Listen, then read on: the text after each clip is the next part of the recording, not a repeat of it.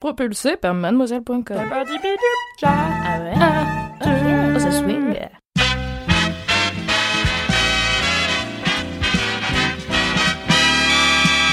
Bonsoir tout le monde et bienvenue dans Sors le popcorn. Oui, sort le popcorn épisode 3 Oui, oui, oui Je suis Alix Martineau et je suis accompagnée de Mimi. Bonjour, bonjour, bienvenue, bonsoir Merci beaucoup de nous écouter. Sors le popcorn, c'est donc le podcast ciné-série de Mademoiselle qui sort euh, un mercredi sur deux.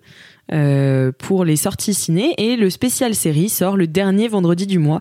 Donc vous avez déjà pu écouter euh, l'épisode spécial série The Good Place euh, qui en fait du coup le troisième sort le popcorn qui va parler du film Retour à Zombieland qui Oui. sort aujourd'hui au cinéma. Tout à fait et donc avant ça, on va faire un petit point sur ce qu'on ce qu'on regarde en ce moment pour vous faire des petites recos car vous aimez ça. Et aussi, donc on le rappelle, il y a toute une partie de ce podcast qui est sans spoiler, donc vous pourrez écouter tranquillement. On va peut-être spoiler un peu le premier Bienvenue à Zombieland de Oui. 2009, mais on préviendra à la limite. Euh, mais bon, il y a des zombies, voilà, spoiler. Et surtout, il y aura une vraie alerte spoiler quand on commencera à spoiler Retour à Zombieland. Donc si vous n'avez pas encore vu Retour à Zombieland, vous pourrez mettre pause et revenir plus tard pour écouter nos avis passionnants et très pertinents sur cette suite très attendue finalement. Merci beaucoup. Euh, du coup, Mimi, qu'est-ce que tu regardes toi en ce moment alors que tu voudrais conseiller? Alors, ça va être une reco. Euh, j'avais, j'hésitais entre deux recos parce que je regarde pas souvent des films dans ma vie, mais euh, enfin pas souvent, pas toutes les semaines, mais cette semaine j'en ai vu deux. Donc j'étais là, Hmm, que choisir un film du Marvel Cinematic Universe ou un film un peu genre années 50 en noir et blanc qui va me permettre de me faire mousser, genre ok je suis cinéphile. Du coup, je vais vous parler évidemment du film des années 50 en noir et blanc. Car ce week-end, j'ai vu pour la première fois 12 hommes en colère, un film Ah, euh, oui. de Sidney Lumet euh, qui est sorti euh, donc à la fin des années 50. Et le pitch, c'est euh, donc il c'est un jury, c'est pour ça que c'est 12 hommes, et ils sont en train de délibérer pour une affaire de un jeune homme est accusé d'avoir euh, tué son père. C'est à New York et le ça a l'air vraiment genre euh, case closed quoi. Tout le monde veut voter coupable. euh, T'as toute la, t'as eu toute la procédure avant le film où apparemment il y a plein de preuves, il y a plein de témoins. Enfin, il y a quatre personnes différentes qui l'ont vu buter et tout. C'est genre évident.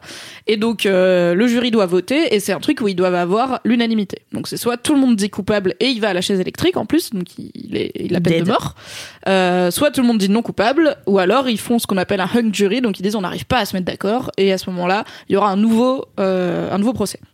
Et en fait, donc c'est euh, 12 hommes euh, new-yorkais des années 50, euh, tous euh, en chemise. Alors c'est marrant parce qu'il y a tout un plot du film. En fait, ils mettent en avant le fait que c'est la journée la plus chaude de l'année. Donc il fait très très chaud, le ventilateur marche pas, ils sont enfermés dans cette petite pièce et tout. Mais comme c'est les années 50, ils sont tous en chemise manches longues avec des vestes et tout, ils sont là. Il fait hyper chaud. Je- Merde Marcel, pour- la solution à ton Astuce. problème est simple. Tu sais moi quand c'est la canicule, genre je mets le moins de tissu possible Bah et oui, eux ils sont là avec des pantalons lourds en tweed et tout.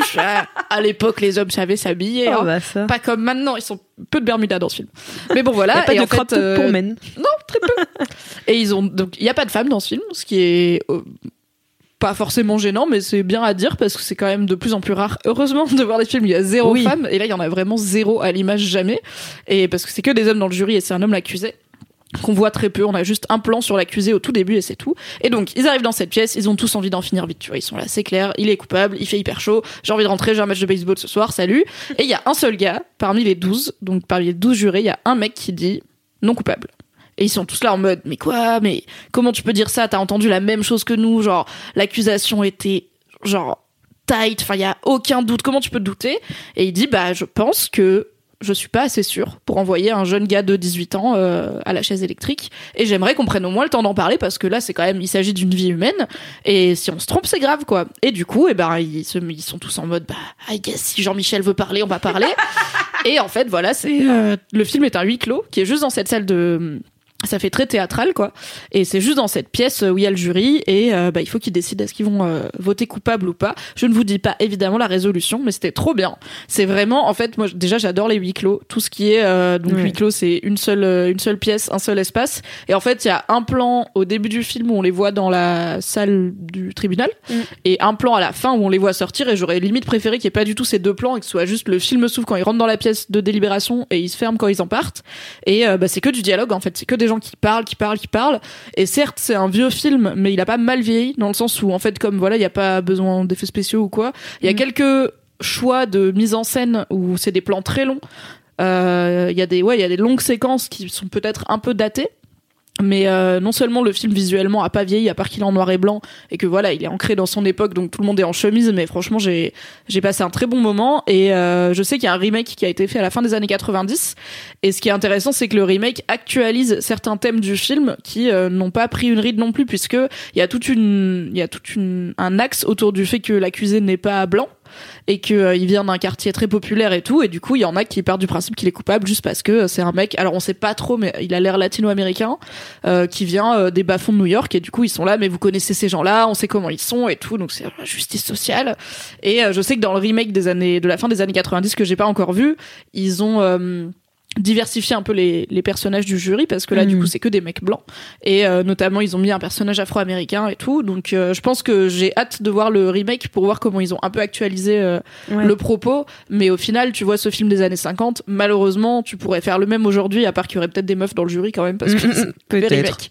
D'où- six hommes et six femmes en colère version paritaire mais voilà c'était trop cool ça faisait longtemps qu'il était dans ma liste de films à voir parce qu'il est quand même considéré globalement comme Oui. un excellent film un peu un monument du cinéma avec des acteurs qui étaient vraiment des superstars à l'époque notamment euh, donc le fameux homme qui dit euh, non coupable c'est Henry Fonda le père de Jane Fonda et euh, qui est un grand grand acteur de cette période donc voilà, c'est trop bien. Euh, mettez ça et en fait euh, réussir à tenir en haleine avec juste du dialogue et, et juste des acteurs qui jouent bien, euh, c'est quand même un tour de force. Donc euh, 12 hommes en colère, c'est Marocco. Ouais, c'est trop bien. Mais je savais pas qu'il y avait eu un, re- un remake, tu vois. Je, je crois qu'il y, en- a eu un remake, il y a eu alors il y a eu il y a des adaptations théâtrales parce que voilà, il n'y a Oui, pas oui, besoin de beaucoup de matos. Et il me semble qu'il y a eu aussi un autre truc à la télé, enfin un téléfilm aussi parce que tu peux faire beaucoup de choses avec ce concept de un jury et une seule personne dans ce jury qui n'est pas d'accord et ils ont besoin d'avoir l'unanimité et tu peux l'appliquer à plein de cas différents pour raconter des choses sur la société. Donc Mm. euh, ça m'étonne pas qu'il y ait plusieurs versions. Puis surtout que la peine de mort est toujours, euh, euh, enfin, Oui, autorisée dans certains États des États-Unis, États. Tout à fait. Donc voilà, très actuel finalement ce vieux film. Donc euh, Et donc, euh, alors pour une fois, je l'ai vu en physique, donc euh, en DVD. Je ne sais pas. en fait, j'ai cherché, je l'ai pas trouvé sur Netflix. J'ai trouvé sur Prime Video le remake de- des années 90. Je sais pas où est dispo le, le film des années 50 euh, en légal en France. Donc, bah, acheter le DVD, il doit vraiment pas coûter cher. oh, je pense pas là, ça fait longtemps qu'il ça Voilà, existe. C'est pas un Blu-ray genre qui vient de sortir, quoi.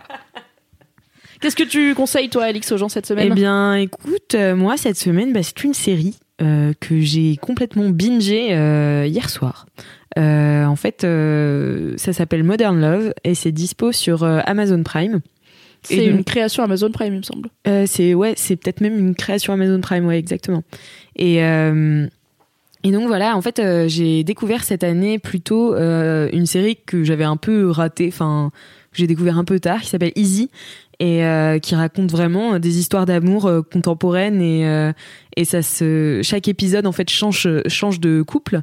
Et euh, après tu les retrouves peut-être trois quatre épisodes plus tard s'il y a une suite à raconter ou pas. Parfois tu les retrouves jamais. Enfin voilà. Mais ça se suit pas. Et donc c'est des épisodes différents sur chaque euh, couple en fait. Et donc euh, j'étais intriguée par Modern Love parce que c'est un peu la même c'est un peu la même chose en fait. C'est des épisodes qui sont uniques. Il y a pas de suite. Enfin pour l'instant moi j'en ai pas vu de suite. Et donc chaque épisode est centré sur une histoire d'amour. Et en fait ce qui est intéressant avec Modern Love donc c'est c'est en fait une euh, une chronique du New York Times si je me trompe pas qui est adaptée euh, et un peu il y a un peu de, de fiction rajoutée. Mais euh, en fait c'est des histoires d'amour donc à New York. Et c'est pas forcément des histoires d'amour euh, amoureuses en fait. Ça peut être des histoires d'amour entre bah, par exemple enfin sans vous spoiler hein, la- la- le premier épisode c'est euh, l'histoire entre donc une jeune femme qui vient d'emménager à New York et euh, son portier qui est très protecteur d'elle et qui regarde euh, les hommes qui rentrent chez elle et enfin voilà c'est assez marrant en fait et c'est hyper authentique Euh, il y a des acteurs très très doués qui jouent dedans donc euh, notamment dans le premier c'est Christine Milotti que vous avez vu dans How I Met ou enfin c'était la, la femme de How I Met La femme de tête. la du femme coup. de Ted oui Euh, et il y a Dev Patel. Dev Patel dans J'ai pas encore regardé, épisode mais je sais qu'il y a Dev Patel. Donc Il Dev est- Patel, c'est celui qui euh, jouait dans Lion Skins. il y a quelques années, Ouais. dans Skins, dans Slumdog Millionnaire. Mm. Et euh, alors, il faut le dire, il a fait une long du bas de ouf. C'est-à-dire que dans Slumdog Millionnaire, il était vite fait cute, et après il a laissé pousser sa barbe et ses bouclettes, et il a fait Lion, et j'étais en mode. What? Et du coup, je sais qu'il y a Dev Patel là-dedans parce qu'au final, il fait pas tellement de trucs. Donc, euh, je surveille un petit peu son actu car c'est rare de le voir. Mm.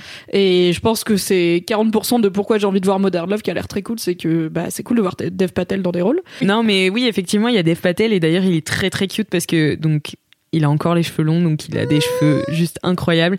Il a son petit accent british là, j'ai juste envie de. Oh, il est trop mignon. Et donc lui, donc c'est le deuxième épisode et c'est lui, c'est un, un, jeune entrepreneur euh, qui a créé sa, son site euh, de dating. Et euh, donc en il a lancé sa start-up. Ouais, il a lancé sa start-up et et donc voilà, il a un entretien avec la journaliste du New York Times et à un moment, elle lui fait Mais est-ce que vous, vous avez déjà été amoureux? Et là, donc, il va raconter euh, ce, qui, ce, qui, lui est arrivé. Enfin, voilà. Donc, c'est, c'est plein. En fait, c'est plein de petits. C'est comme des, des micro-films de Noël. Mais, mais en fait, ça, ça, met trop du baume au cœur. En fait, toutes les histoires sont hyper chou, hyper originales et très authentiques parce que tu sens que c'est des gens qui l'ont vécu. Et euh, le troisième épisode, c'est avec Anna Tawai qui joue un personnage super intéressant. Et vraiment, pour le coup, cet épisode, il vaut le coup et c'est ouais, c'est un des meilleurs pour moi.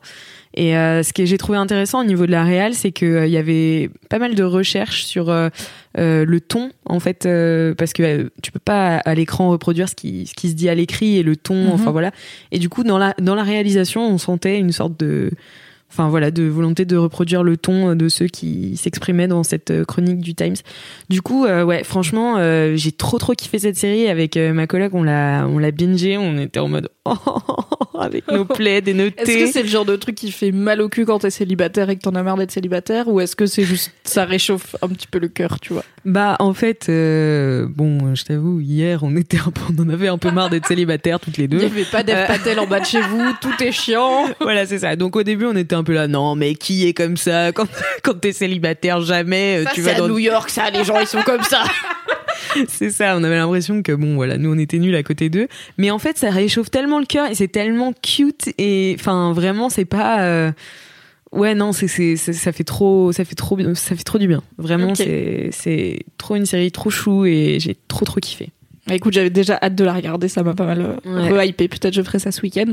Juste pour noter, alors moi je l'ai pas encore vu, mais j'ai vu passer des articles. Il me semble que une des critiques qui est faite, c'est que pour une série qui s'appelle Modern Love, il y a pas beaucoup de d'amour pas hétéro euh, ou d'amour enfin qui met un peu de diversité quoi.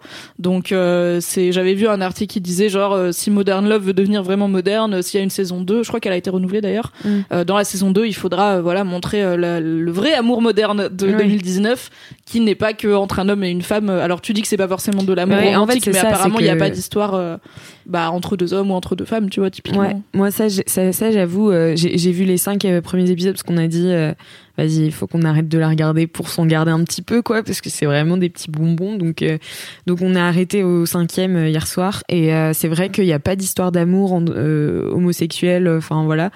Mais en revanche, comme c'est des histoires euh, pas forcément d'amour en fait de, relations amoureuses en fait c'est ça de différent par exemple avec Easy Easy qui est euh, qui se concentre euh, vraiment sur les histoires d'amour amoureuses et qui elle est très moderne dans ce sens-là du terme où vraiment c'est d'ailleurs une autre série que je recommande vraiment dans ce style-là et c'est trop trop bien Easy c'est des super dialogues c'est vraiment des ouais, ça va vraiment très très profond dans les relations et tout, c'est hyper intéressant. Et ça, c'est sur Netflix, je crois que c'était Easy, c'est sur Netflix. Ouais, Easy, c'est sur Netflix et il y a trois saisons, je me semble. Ok. Deux ou trois. voilà, deux séries d'amour pour vous. Voilà. Pour ce mois de novembre.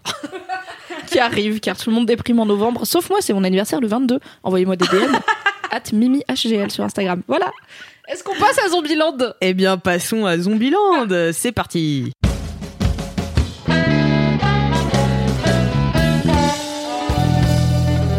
Donc là, on va causer de Zombieland sans spoiler. On va probablement révéler des éléments de Bienvenue à Zombieland, le premier film qui est sorti à la fin des années 2000.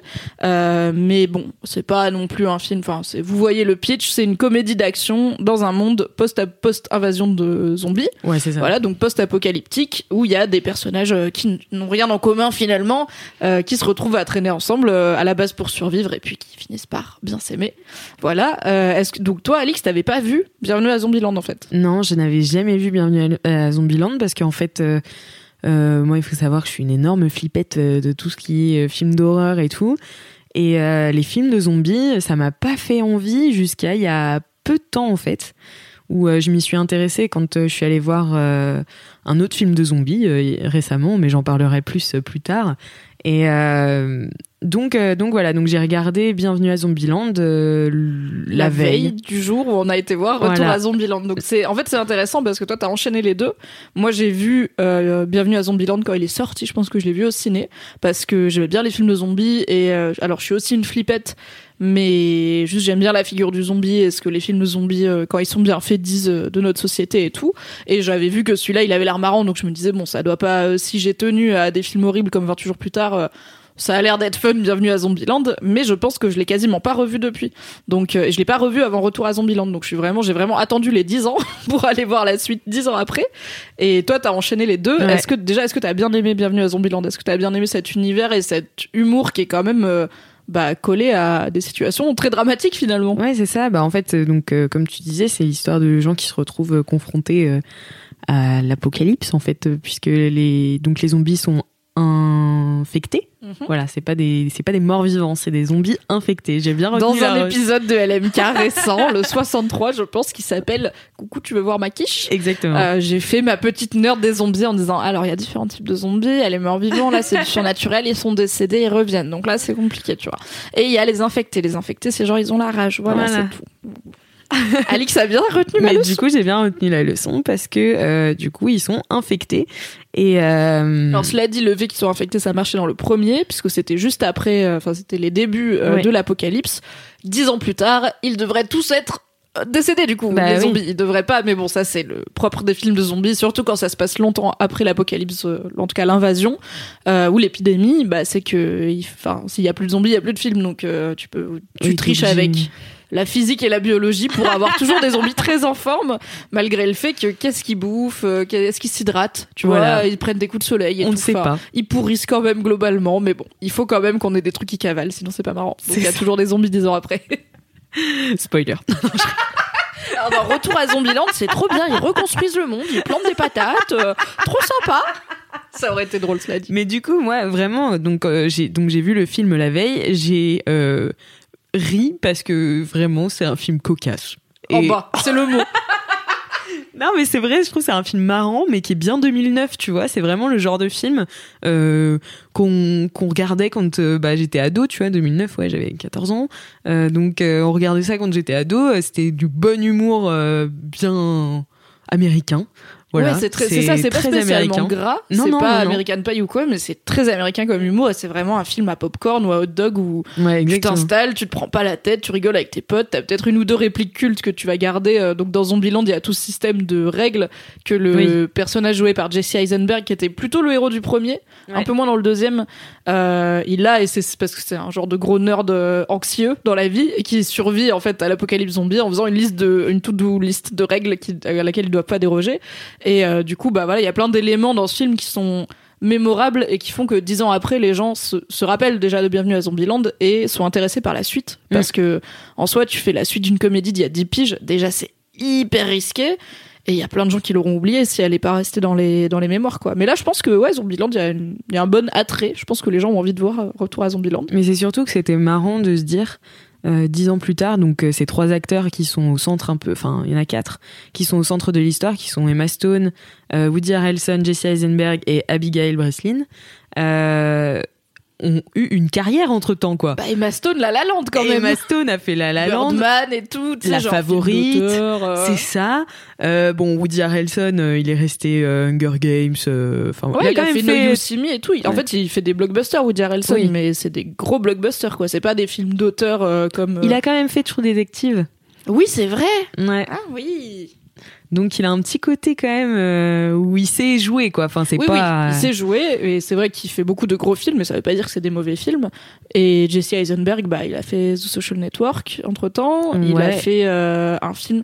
Il a fait un film trop chelou qui s'est appelé euh, The Double. Où là pour le coup c'était vraiment un full film d'auteur où genre c'était lui il prenait le bus et il se voyait lui-même c'était un peu comme Enemy avec Jack Gyllenhaal ah oui tu vraiment je l'ai regardé dans l'avion j'ai rien bité j'étais là quoi? Mais c'était bien donc quand même une et oui il a fait donc insaisissable qui est le titre français de No euh, j'oublie toujours qu'il a que ce film a un titre français. C'est le film avec des, des magiciens qui font des braquages ma passion des magiciens qui font des braquages. vrai. Où il y a aussi Woody Harrelson qui joue un mentaliste Oui. d'ailleurs. Donc ils se sont retrouvés là-dedans. Mais oui, entre 2009 où euh, bon Woody Harrelson avait déjà de la bouteille, les autres étaient pas débutants, mais ils étaient beaucoup moins avancés dans leur carrière. Abigail Breslin, elle sortait de Little Miss Sunshine, donc Ouais, elle avait déjà percé. Elle avait, je sais pas, elle était ado quoi. Elle avait 11 ans ou 12 ans, ouais. Là, elle est, elle est, elle a bien grandi. Elle a bien grandi, ouais. C'est peut-être celle qui a eu le moins de carrière finalement entre temps. Mm. Elle est un peu dans ce spot chelou où voilà, elle a la vingtaine. Elle est, c'est triste à dire, mais bon, c'est Hollywood. Elle est pas spécialement bonne. Elle est pas assez Mm. bonne pour être prise juste parce qu'elle est bonne physiquement, je veux dire. Mm. Euh, après, en termes de jeu, moi, je l'ai pas vu depuis longtemps, donc euh, je vais pas, je vais pas juger là-dessus, mais on l'a un peu perdu des, elle est un peu Ouais. hors radar. Et là, elle revient dans Zombieland, mais c'est en soi. J'ai vu une interview, tous les acteurs étaient hyper chauds pour euh, faire une suite. Ils étaient vraiment en mode, mais on signe quand? Enfin, franchement, Mais- n'importe quand, vous nous demandez, on aurait pu ne pas attendre 10 ans, on était chaud. je suis là, franchement. Et Maston, tu fais La La Land, et t'es là, mais tu sais quoi, ce qui me manque vraiment, c'est Zombieland en Non, vrai, dans la oui. vie? Mais en vrai, moi, je peux comprendre, tu vois, qu'à un moment, euh, t'en as, t'en as marre de. C'est comme euh, Jean Dujardin qui refait un brise de Nice, tu vois. ah oui, c'est vrai. C'est un peu le même délire, quoi. C'est genre revenir. à- Peut-être ils s'entendent super bien, tu vois, et genre il y avait un- une atmosphère sympa sur le tournage. Enfin, ça donne cette impression-là, quoi, que tu, tu Oui, je, reviens bah, je pense qu'ils se sont amusés parce que en soi, je pense que le film Re- euh, Retour à Zombieland, il va marcher. Je suis pas sûr qu'il va cartonner de ouf. Donc on peut pas vraiment dire ok ils sont venus prendre leur chèque et se barrer parce que c'est pas un- une suite comme euh, un Star Wars ou quoi où t'es sûr que le monde entier Mm. va aller le voir. Je pense qu'il va avoir un bon succès mais pas non plus dingue. Donc euh, bah il fallait qu'ils aient une bonne raison de, il fallait qu'ils aient envie un peu de le faire parce que je pense que sinon ils auraient juste pu dire en fait mec j'ai ma carrière, euh, j'ai pas signé pour en faire un 2 euh, 10 piges plus tard quand il y a plus trop de films de zombies et qu'en fait bah c'est un film qui est daté qui est dans son époque ça. bienvenue à Zombieland quoi c'est vraiment un film des années des- un film américain des années 2000 donc euh, heureusement qu'ils avaient envie de le faire parce Ouais. qu'au final c'est plutôt fun ce Et retour à Zombieland Et c'est ça, ouais, c'est ça. C'est, on a bien rigolé. Et en fait, euh, je me, vraiment, à la fin de, de Bienvenue à Zombieland, je me suis dit, comment ils vont y revenir, en fait? Enfin, parce que c'est retour à Zombieland, donc on les laisse euh, à la fin. Donc, attention, je vais spoiler. Euh, Bienvenue à Zombieland, à. Euh, on les laisse à la fin. Bon, bah voilà, ils ont niqué des zombies, mais ils partent en quête euh, d'une. D'une oui il y a maison. pas de Enfin, l'épidémie n'est pas finie enfin Ouais, le, le monde est toujours euh, niqué quoi donc ils ont pas forcément grand chose à faire enfin Ouais, ils ont c'est rien à sauver à part euh, continuer à survivre quoi Et du coup, le pitch donc de Retour à Zombieland, c'est euh, donc ils habitent maintenant dans la Maison Blanche. Voilà. bah, quitte à squatter quelque Oh, part autant squatter la exactement. Maison Blanche Ce qui Et, tourne en euh, oui, euh, on s'est dit qu'on voulait construire un chez nous et on s'est et du coup on a décidé d'aller vraiment chez nous, ce qui est déjà genre ultra américain mon gars. tellement américain. T'as- Limite t'as le drapeau qui flotte et tout, tu vois, ils sont là, on va chez nous, chez nous c'est l'Amérique, l'Amérique c'est la Maison Blanche. Moi, je sais pas, il y aurait des zombies chez moi, je me serais cassé euh, Moi je vais vraiment pas très aller loin, frère, hein, il y a trop de pièces et tout. C'est, je vais dans un truc où personne pensera. Je vais, voilà, Exactement. je vais chez ma mamie en Alsace. Personne va venir. Zéro zombie, puisque y a, zéro il y a une rivière, il y a des arbres, il y a une cheminée. Cool, tu vois. Je vais pas me faire chier Ben à la oui. Maison Blanche. Mais eux, ils vont à la Maison Blanche. Et donc ils ont construit une sorte de muraille tout autour, donc ils sont complètement protégés. Ils ont toutes les armes dont ils ont besoin. Et en fait, ils ont, au fur et à mesure du temps, euh, découvert qu'il existait une hiérarchie dans les zombies. Oui, c'est voilà, il y a différents types de zombies et les zombies ont évolué par rapport à ceux Mm. du premier qui étaient grosso modo un peu tous les mêmes quoi. Euh, donc il y a différents types de zombies, plus ou moins dangereux. Il y en a des vraiment pas dangereux parce qu'ils sont plus Débiles. bêtes que les autres et ils sont vraiment débiles, ils suivent les papillons quoi. Et il y en a des très très dangereux et encore plus dangereux et tout. Donc euh, ça ils le présentent dès le début du film de ok Oui. ça fait 10 piges, qu'est-ce qui a changé? Qu'est-ce qui va faire que ce film n'est pas exactement le même que le précédent? Les zombies ont un petit peu changé et aussi on vit à la Maison Blanche. Voilà. Et du coup, bah après, c'est plutôt en fait une histoire, mais comme le premier, le pitch du film, c'est pas vraiment les zombies ou la survie, parce que c'est pas un film de survie, il s'intéresse pas à... Mais le premier non plus, il s'intéresse pas à, ok, ça fait 10 piges, les munitions, comment elles sont en bon état, Exactement, comment c'est tu ce manges, qu'on se posait comme question. euh. et tout. Enfin, t'as deux, trois phrases en mode, oh, c'est fou qu'on ait toujours l'électricité. Oui, c'est pour ça. Et tu fais, ok, vous avez vite fait bosser votre truc, mais pas trop. C'est un film sur les rapports humains et le, le, le, le cœur du film, c'est que t'as ces quatre personnages qui à la base n'ont rien en commun et n'ont pas envie de traîner ensemble dans le monde normal, qui se retrouvent forcés de traîner ensemble et qui deviennent un genre de famille euh, bah, un peu dysfonctionnelle, un peu fucked up, mais avec quand même une forme d'amour et d'affection dedans. Et du coup, bah, le pitch du deuxième, c'est euh, après dix ans à vivre ensemble euh, dans ce format familial euh, atypique. Euh, est-ce qu'on se supporte encore? Est-ce qu'on n'a pas envie d'autre chose? Est-ce que ça va être ça notre vie pour jusqu'à la fin, tu vois? Parce que Mhm. bah du coup, il y a pas vraiment de perspective d'avenir à Zombieland. Et bah c'est un film sur les personnages plus que sur les zombies, quoi. Oui, bien sûr. Et donc, il y a des nouveaux personnages aussi euh, dans, dans celui-ci. Euh, Il y en a une, alors comment elle s'appelle La blonde? Parce que donc ils ont tous des noms euh, de l'endroit d'où ils viennent.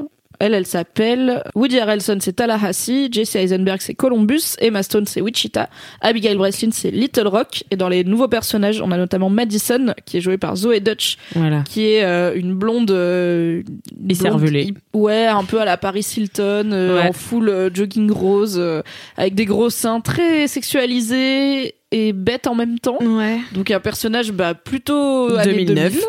voilà. Et on a euh, oui Rosario Dawson aussi qui est euh, qui est une, une actrice que je connais mieux pour le coup qui joue Nevada. Et après au casting il y a Luke Wilson et Thomas Middleditch euh, qui se rajoutent par rapport au premier. Voilà en gros. Mais bon c'est pas un film où il y a tellement de personnages au final puisque Ouais, puisque on se concentre vraiment sur la bande euh, du premier quoi. Est-ce que t'as bien aimé Retour à Zombieland? Bah écoute, euh, ouais, moi j'ai bien aimé, j'ai bien rigolé, j'avoue, ça m'a vraiment euh, transporté bah, en 2009. euh, Enfin, vraiment, en fait, ça ça fait un peu une petite capsule, quoi. C'est c'est vraiment le même humour, j'ai trouvé que c'était. Oui, on dirait limite, euh, alors à part bien sûr que les acteurs ont vieilli, mais on Ouais. dirait limite qu'ils les ont tournés dos à dos et qu'ils ont dit vas-y celui-là on le met au frigo pour 10 ans et on le ressort dans 10 ans quoi. C'est moi, en euh, les le voyant, même ton. c'est euh, ça. Là, le, visuellement ça se ressemble et tout. En plus toi du Ouais. coup t'as vu les deux films un, enfin deux jours de suite quoi. Ouais. Donc tu l'avais vraiment frais le premier en tête et bah, c'est vraiment la suite. C'est vraiment la suite, c'est vraiment les mêmes, les mêmes blagues, c'est euh, le même délire américain où euh, voilà, tu prends les gros guns puis tu tires sur tous les Énormément de gros zombies. Voilà, on adore. Et puis bah oui, écoute, on a bien rigolé. Hein. Enfin, je sais pas Oui, ce que bah, on l'a t'en vu penses. ensemble, du coup, on a passé un bon moment. Alors, faut quand même faire un petit big up, car on était en projection presse. Euh, c'est comme ça qu'on peut sortir l'épisode le jour où le film sort en salle, hein, c'est qu'on l'a vu un peu en avance. Et euh, dans notre projection presse, qui était un vendredi à 10h du mat, il y avait pas grand monde, le film, il y avait déjà eu plusieurs projections et tout. Et il y avait un journaliste qui passait sa meilleure vie, la meilleure matinée de son année. Il rigolait à toutes les blagues. Il était juste Mais la gorge déployée, mais quoi. ouais, vraiment. tu sais, il était là, c'est génial. Il était le rang devant nous. Et du coup, c'est vrai qu'il nous a aussi mis Ouais. l'ambiance, quoi. Je pense que c'est ce genre de comédie où faut aller la voir idéalement assez vite dans Ouais. une grande salle avec plein de monde, avec du popcorn, des gens qui se tapent des barres. Parce que si tu la regardes tout seul sur ton, sur ton ordi, tu vois, tout seul chez toi, tu vas pas forcément genre rire aux éclats, même s'il y a des bonnes vannes.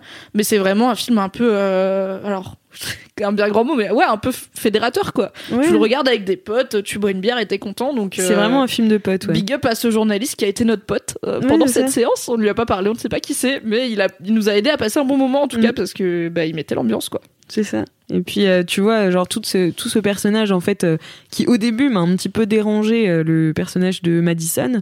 où, Donc la euh, blonde un peu Donc la blonde, voilà, nunuche. euh, je me suis dit, qu'est-ce que ça fout là? Enfin, vraiment, je comprenais pas pourquoi il, il faisait revenir cette figure, du coup, de 2009, qui n'était pas dans le film de 2009, pour le coup, de Zombieland, mais qui était une figure de 2009 qui traînait dans tous ces films-là.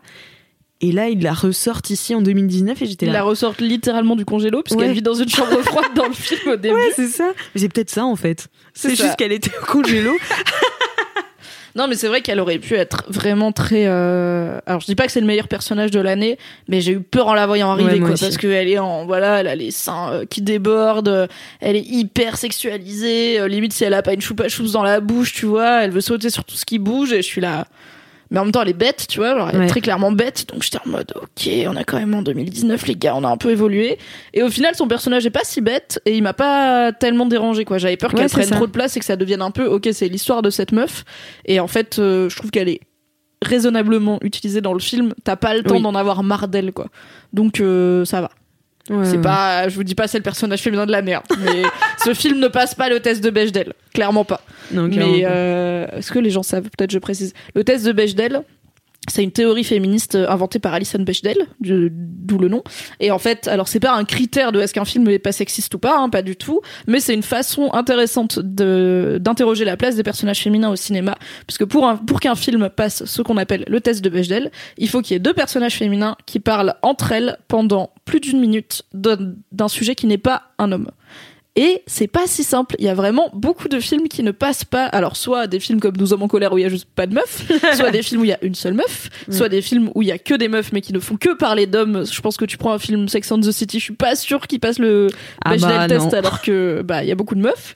Et là, bah dans Zombieland, il y a plusieurs meufs puisqu'il y a donc toujours le personnage d'Emma Stone, le personnage de Abigail Breslin, Madison qui est un nouveau personnage féminin et le nouveau personnage joué par Rosario Dawson. Mm. Mais je pense qu'il ne parle, qu'il ne passe pas du tout le test de Bechdel puisque quand les femmes parlent entre elles, c'est des hommes globalement du film qu'elle cause. Euh, donc voilà, je, je vous dis pas que c'est un film féministe ou que Madison est un personnage féministe, mais c'était moins pire que ce que je craignais en tout cas. Et j'ai passé aussi un bon moment. euh, C'est vraiment c'est ça. Si t'as aimé Zombieland en 2009 et que t'es prête à te remettre un peu dans ce Mm. mindset, tu vois, ce qui veut pas dire euh, oublie que t'as grandi depuis, mais en fait, ok, t'as envie de, comme tu dis, cette capsule temporelle, bah regarde, euh, regarde Retour à Zombieland et tu Ouais. passeras un bon moment quoi. Ouais, franchement, euh, j'ai bien rigolé.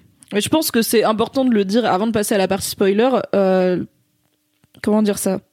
Ce film n'a pas évolué avec son temps. Ce film, c'est voilà, on dirait qu'il a été écrit à l'époque et qu'ils l'ont juste tourné dix ans après, mais sans changer le scénario. Donc, si vous espérez que ce soit un Bienvenue à Zombieland version 2019 avec des messages peut-être sociétaux, politiques, etc., qui sont adaptés à 2019, ce n'est pas le cas. C'est le même thème, Mais en même le temps, même style que Bienvenue à Zombieland. en quoi. même temps, ça me paraît normal parce que depuis, en fait, rien n'a évolué. Depuis, ils ont un- Trump, alors bon, c'est. Non, mais euh, à Zombieland, Ah oui, à Zombieland, à oui, ils sont bloqués là-dedans. ils sont ouais. bloqués en 2009. Mais oui, c'est vrai. En fait, le... les personnages du film sont bloqués dans le temps puisqu'ils puisqu'ils ont plus de société. La société n'évolue plus.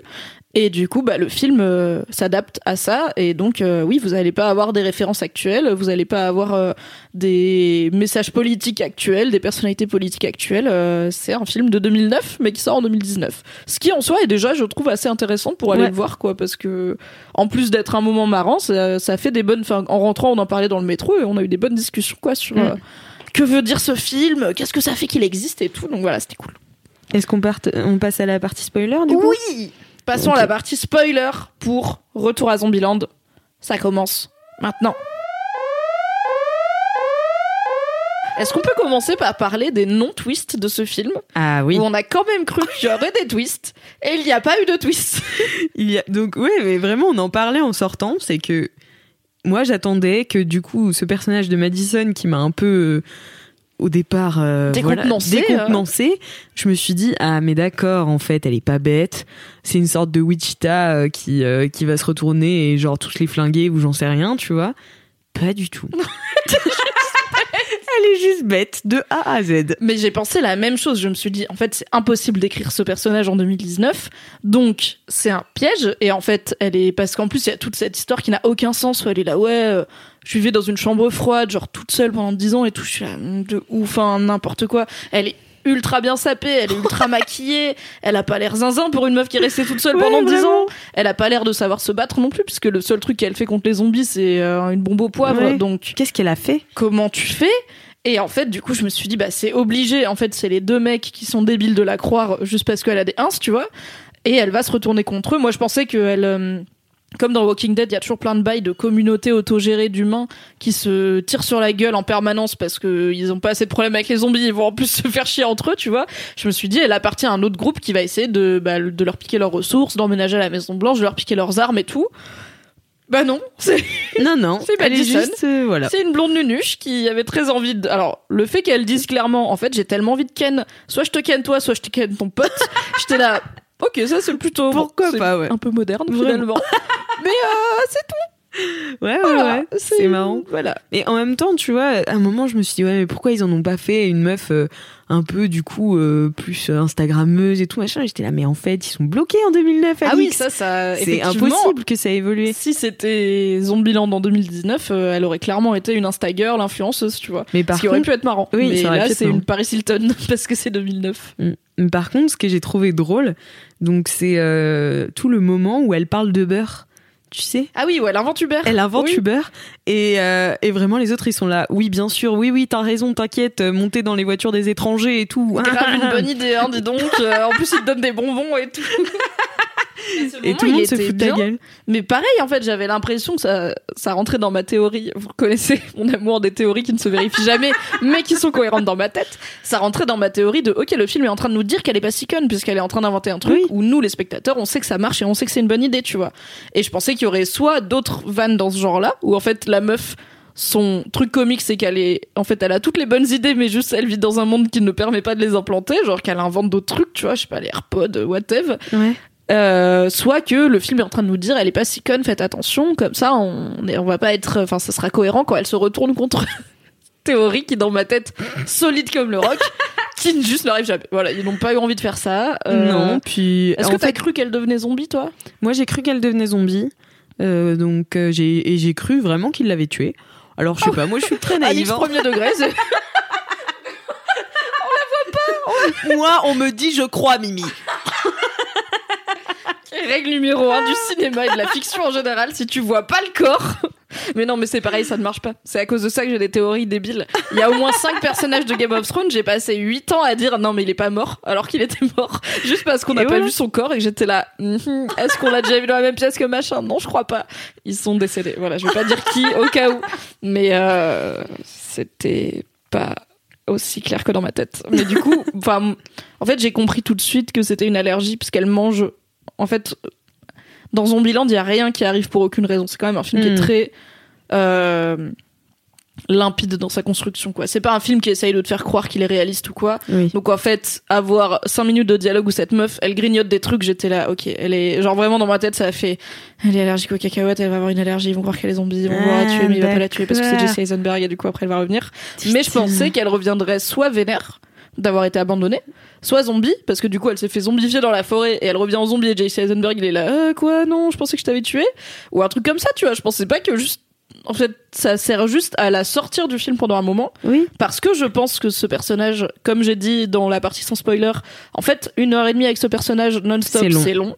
Donc il faut aérer un peu le film, donc il faut lui donner une raison de plus être là. Donc elle est plus là, et après elle revient, et c'est exactement la même personne.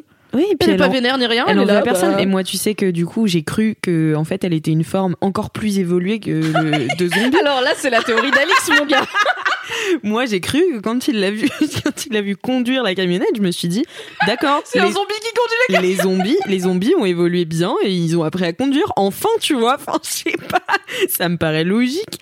Euh, ils ont appris. trop. Non, mais c'est vrai. Enfin, je sais pas. Et du coup, je me suis dit, ah, ils ont changé d'apparence aussi, tout, juste que ce que vraiment, elle, a- elle rentre dans la voiture avec eux. Et que là, je me dis, ah non, il y a pas de twist. Mais on a vraiment imaginé quatre twists différents sur ce perso qui est, enfin, c'est what you see is what you get. C'est une blonde nunuche qui veut Ken, c'est ça son truc, tu vois. Ouais. Et du coup, bon, bah, on a peut-être euh, prêté trop d'intention à ce film qu'il n'avait pas au final. Et qu'est-ce qu'il y a d'autre? Bah, il y a, Je pense qu'on s'est toutes les deux douté que les personnages de Luke Wilson et de son Oui, sidekick, euh, donc qui sont les miroirs de Woody Harrelson et Jesse Eisenberg, n'allaient pas rester dans le décor très longtemps au Non. final. Mais je pensais pas. Enfin, j'aime bien juste. Ok, on va parler de ces personnages-là, puisqu'il n'y a pas tellement de nouveaux personnages. J'aime bien leur scène, parce que j'aime bien ce côté miroir où en fait les Jesse Eisenberg et Woody Harrelson ne se rendent pas compte qu'ils Oui. leur ressemblent et ils sont là. Ils sont hyper chiants, ces gars, quand même. Ils sont trop casse-couilles, ils se la racontent trop. et toutes les autres meufs sont là. Ouais. Oui, oui, ils sont vraiment très chiants. Ça, c'était marrant. Alors, la scène avec Jesse Eisenberg et son double, avec les règles et les commandements, Ah ouais, elle est c'est génial. Mais c'est super long. C'est vraiment ce que je me suis dit, genre. Pourquoi en fait passer tant de temps dessus alors qu'on va les tuer dans deux minutes? On le sait, tu vois, ils vont pas Oui. finir le film ensemble, c'est sûr. clairement, on les a vus arriver. Soit c'est des méchants, enfin, dans tous les cas, ils vont pas rester. Alors, je pensais qu'ils duraient peut-être un poil plus longtemps parce que vraiment, ils arrivent. Trois minutes après, ils sont, dead. ça va très vite. Ils sont zombifiés et ils se font tuer, du coup. J'ai bien aimé cette scène de bagarre pour le coup parce que, en fait, on les voit jamais trop au corps à corps avec des zombies Ouais. puisqu'ils ont toujours euh, beaucoup, beaucoup d'armes parce que l'Amérique. et en fait, ce truc de huis clos où ils avaient pas d'armes en main et ils se battaient vraiment euh, dans tout le, alors tout l'hôtel à Elvis. euh, Pourquoi Elvis Presley, je ne sais pas, mais c'était marrant. Euh, ça, j'ai trouvé que c'était bien chorégraphié et tout. Enfin, il y avait un vrai truc, genre, ok, il y a pas tellement de scènes d'action dans ce film. Il y en a une grosse à la fin qui est débile du cul, Elle une grosse débile. au début, opening dans le champ devant la Maison Blanche, là au ralenti, Oui. avec le générique qui arrive. Ok, bon, c'est encore une C'est fois. trop bien. Là, c'est un peu un film grosse couille, tu vois, donc euh, let's go l'Amérique. Mais cette scène de bagarre, je, je pense que pour moi, c'est ma préférée, c'est ma scène d'action préférée du film. Mais après, ouais, ils sont juste plus là, bah ok. Merci d'être passé. Moi, j'aime bien Luke Wilson, donc j'étais un peu triste parce que j'aurais bien Ouais. aimé qu'on le voit un peu plus. Mais en fait, ils servent juste à amener ce Deus Ex Machina de leur voiture débile. Ah ouais, la Et- voiture, putain. On comprend, mais ça marche même pas en fait. Mais non, ça marche pas parce qu'en fait, genre vraiment, ils essayent la voiture. Moi, j'ai cru qu'ils l'avaient cassée. Bah oui, et puis quand Et- même, ils l'ont pas cassé, ils l'ont renversé sur le dos. Ouais. Donc, comment la meuf, toute seule, elle, alors ok, c'est Rosario Dawson, et genre, elle est un peu. euh, ouais, mais je sais viril, tu vois, comme Ils l'ont meuf, renversé mais- sur le dos. Oui, parce que il dit, euh, je vous ai dit que c'était un genre, c'était un risque de, enfin, c'est sûr que tu fais des tonneaux avec cette caisse-là, et donc évidemment, euh, ils font un tonneau et elle est coincée sur le, sur le, sur le dos, quoi, sur toi.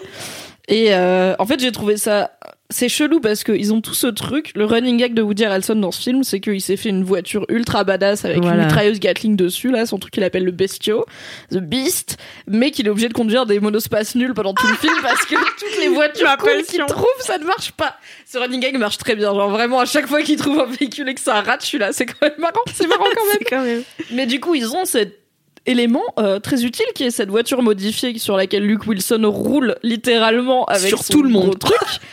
Et en fait, je suis là, mais juste à la fin, et peut-être que je me prends trop la tête pour Retour à Zombieland, qui est pas un film qui est fait pour être cohérent, tu vois.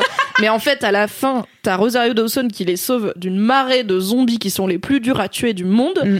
avec un Hummer modifié. Je suis là, mais en fait, ils auraient dû, dans ma tête, faire dans le scénario qu'elle répare la voiture de Woody Harrelson, qui a quand même une mitrailleuse de ouf, tu vois, dessus, De et ouf. ça aurait été beaucoup plus co- cohérent.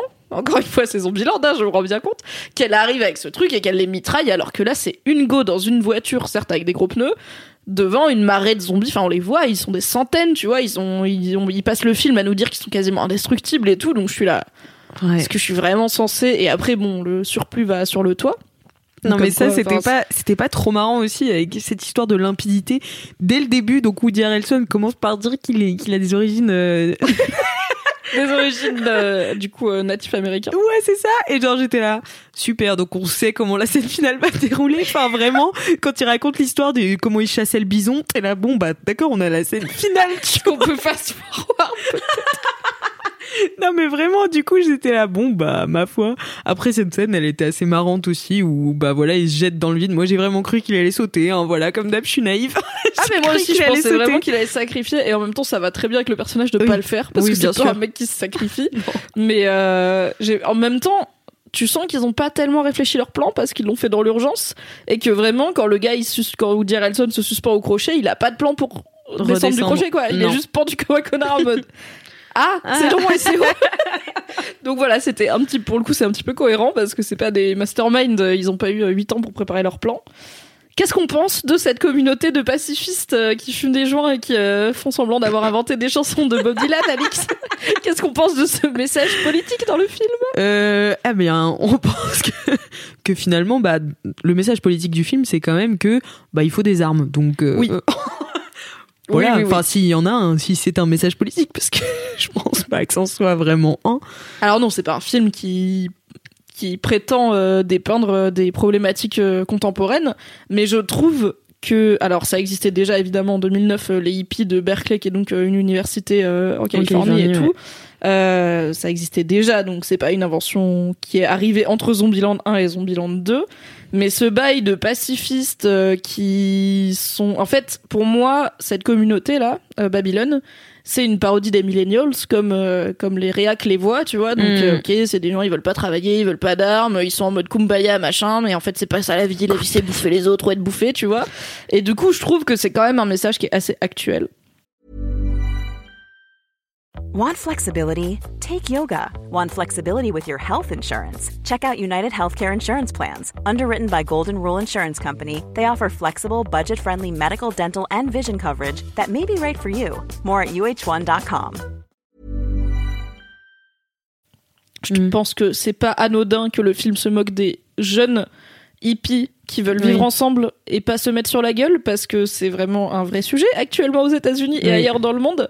Du coup, c'est quand même enfin, je peux pas non plus dédouaner à 100% le film en disant euh, non, mais c'est pas un message politique. Les gens qui font ce film, ils savent qu'ils le font en 2019 encore une fois, ils l'ont pas Mhm. écrit il y a 10 ans donc il y a quand même une forme où- en fait pour moi, c'est un film qui est républicain dans donc, du parti Oui. républicain américain, c'est un film de droite, c'est pas un film d'extrême droite, c'est pas un film raciste, c'est pas un film qui dit euh, il faut renverser le gouvernement ou quoi, mais dans son message, c'est un film qui dit le mieux c'est d'avoir des grosses couilles, des grosses flingues, des gros flingues, Ouais. euh, éventuellement une petite blonde qui veut de pépon, c'est pas mal, tu vois, donc t'es là, Ouais, c'est vrai. Ok, vraiment, et genre, tout c'est en fait.